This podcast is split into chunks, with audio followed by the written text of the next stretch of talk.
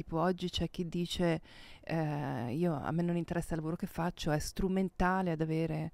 un reddito e, e, e, alla fine è quella forse anche la consapevolezza che secondo me dal punto di vista proprio dell'organizzazione del lavoro fa la differenza perché essere attaccati al proprio lavoro come un'identità poi diventa un'arma a doppio taglio perché a quel punto si è quasi costretti o si è, si è parte integrante di quel lavoro a qualunque condizione anche a livello gratuito anche, anche con forme di vessazione piuttosto forti